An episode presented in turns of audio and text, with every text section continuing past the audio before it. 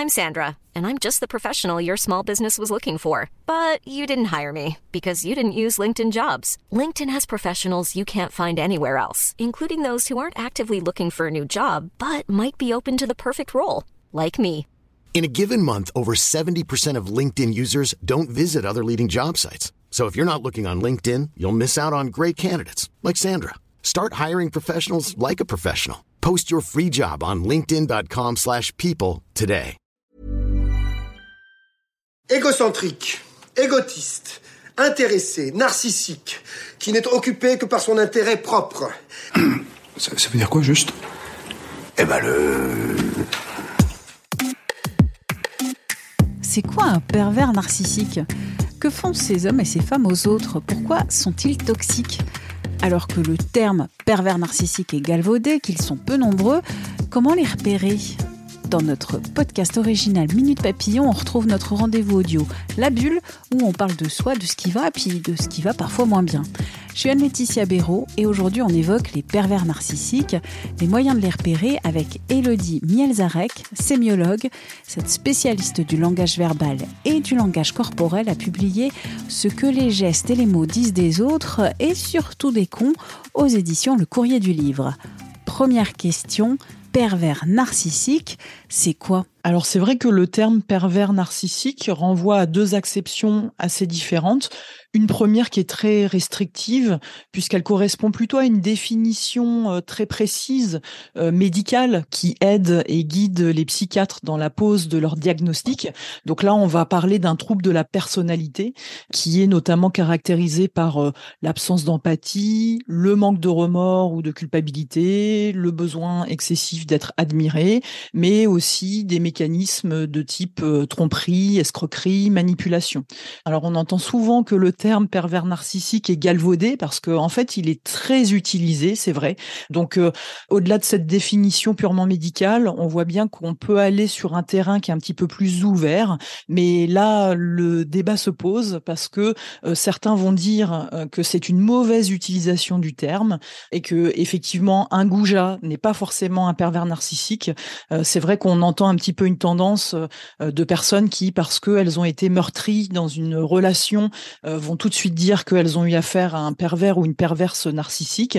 Mais au-delà de cette définition purement médicale, je pense comme d'autres, que ce phénomène, cette surutilisation du terme pervers narcissique est symptomatique. Ça raconte sans doute quelque chose de notre société et des changements de comportement. On a peut-être glissé dans une société où finalement le mythe sous-jacent est davantage lié à la reconnaissance du soi, à l'affectivité, comme le porte le mythe de Narcisse. Vous parlez de terme médical. C'est quoi la différence entre psychopathe, qui relève de la psychopathie, et le pervers narcissique? Donc la psychopathie, effectivement, c'est une grande catégorie des troubles de la santé mentale, et la perversion narcissique est une sous-catégorie euh, de la psychopathie. Donc on va retrouver des points en commun, mais il y a aussi des différences. Et dans les différences, par exemple, on peut dire que le pervers narcissique se montre souvent plus impatient, plus impulsif que le psychopathe. Une deuxième différence assez majeure, c'est le fait que je dis le pervers narcissique, mais je pourrais dire la perverse. hein. C'est vrai que j'utilise le genre masculin dans son euh, aspect générique. Le pervers narcissique est beaucoup plus extraverti, beaucoup plus social que le psychopathe. Il a un petit côté beaucoup plus charmeur, beaucoup plus séducteur. Là où le psychopathe euh, va peut-être être un peu plus euh, renfrogné.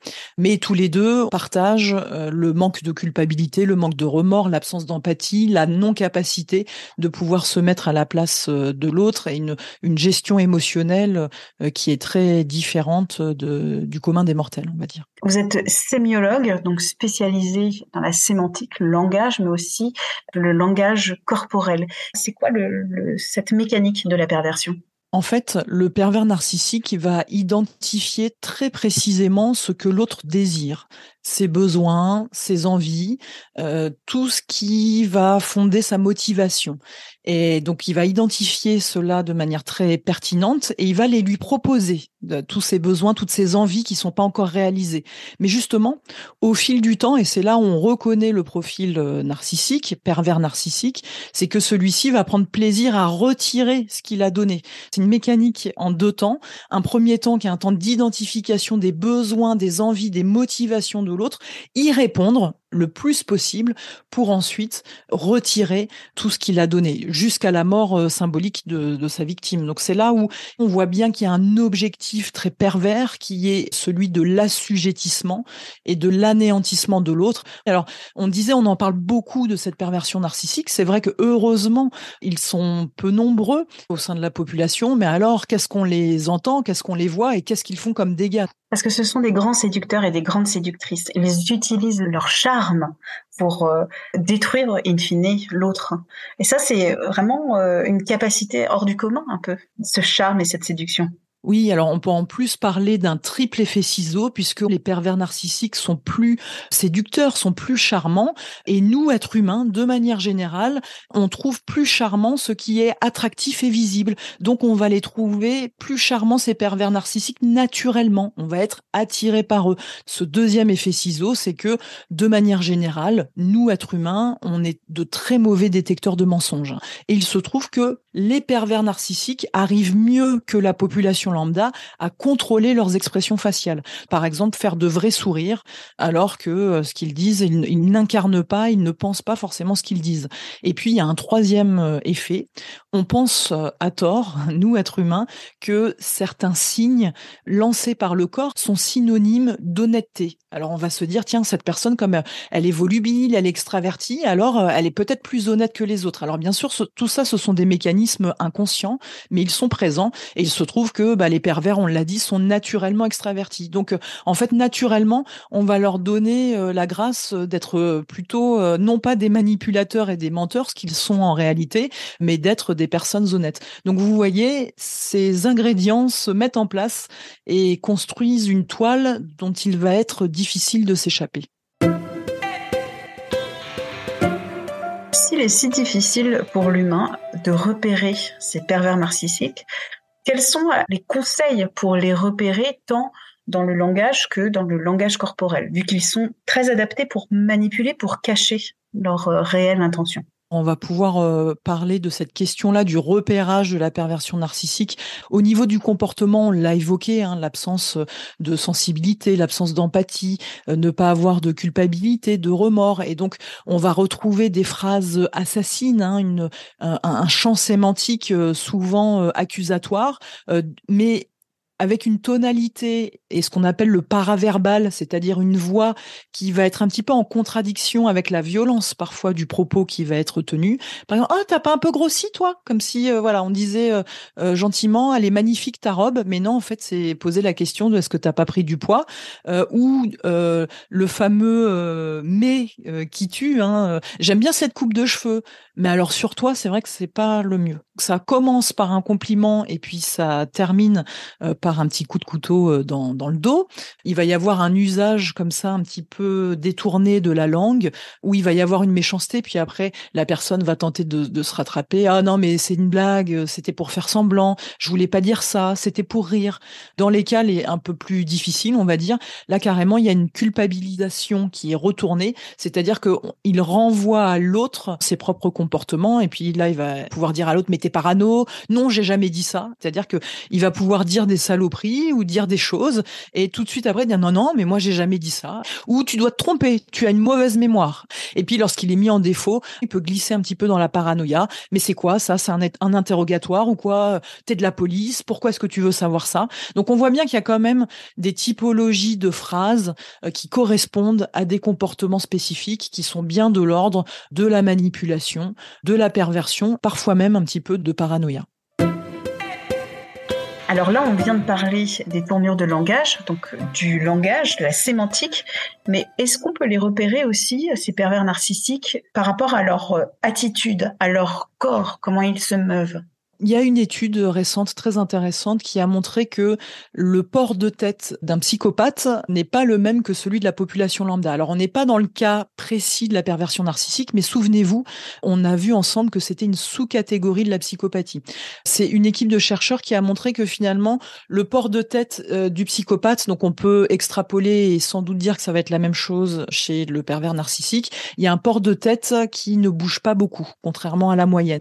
Ensuite, il y a une autre équipe type, et notamment un chercheur, Nicolas Hotzmann, qui a mis, mis en évidence un lien entre la structure du visage et la psychopathie là aussi. Alors c'est un petit peu surprenant, mais il a réuni 209 euh, euh, visages de personnes atteintes de, de ce syndrome-là, qui sont tout à fait intégrés dans la société. Et alors c'est un peu surprenant, mais l'une de ses conclusions porte d'ailleurs sur euh, les femmes et montre que les femmes psychopathes et les perverses narcissiques auraient un visage davantage anguleux.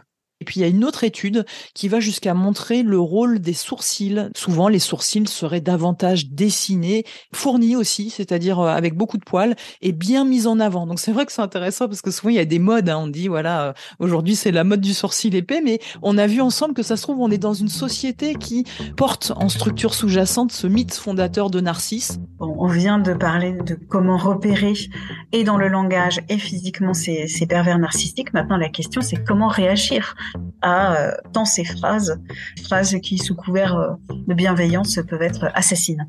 C'est une question qui est très complexe d'un point de vue du champ personnel, parce que quand vous êtes l'enfant d'une perverse euh, ou d'un pervers narcissique, c'est très difficile de se délier de ces liens de paternité, de maternité qui sont très spécifiques, mais aussi sur le champ professionnel. Alors on va dire c'est peut-être plus simple parce que on peut changer de boîte, alors qu'on peut pas forcément changer de famille, c'est vrai.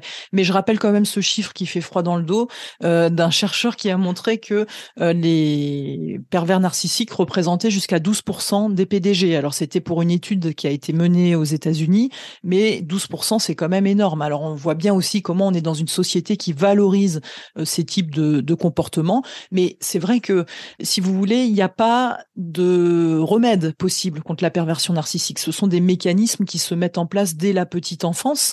Vous avez un enfant qui est complètement dévalorisé, mis au placard, ou au contraire qui est complètement adulé par ses parents.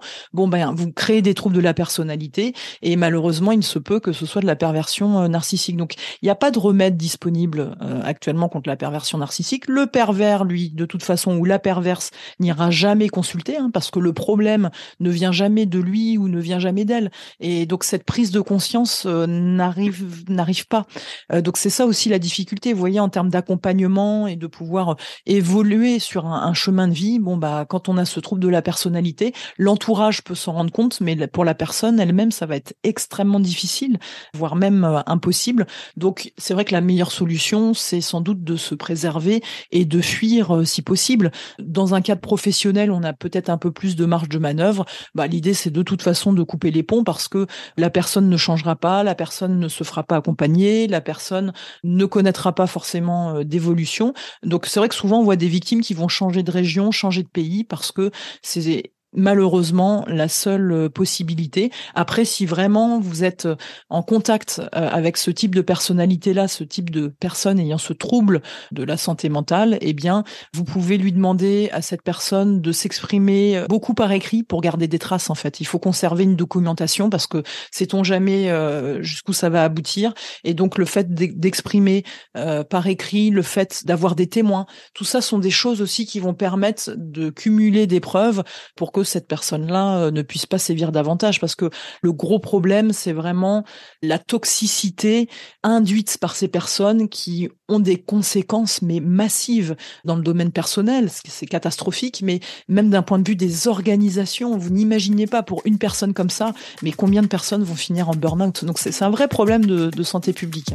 Pour retrouver tous nos articles de psychologie, rendez-vous sur 20minutes.fr. Merci à vous d'avoir écouté cet épisode de Minute Papillon, un podcast d'Anne-Laetitia Béraud pour 20 minutes. S'il vous a plu, n'hésitez pas à en parler autour de vous, à le partager sur les réseaux sociaux. Abonnez-vous gratuitement à Minute Papillon avec son point d'exclamation sur votre appli ou votre plateforme d'écoute préférée. Peut-être ce sera Apple Podcast ou Spotify. À très vite et d'ici la bonne écoute des podcasts de 20 minutes. Pourquoi pas sur la plateforme podcast 20 On ne va pas se quitter comme ça. Vous avez aimé cet épisode? Sportif, généraliste, sexo ou scientifique, varié mais toujours bien informé. Découvrez les autres podcasts de la rédaction 20 minutes sur votre application d'écoute préférée ou directement sur podcast au pluriel.20minutes.fr. Et merci de nous avoir écoutés.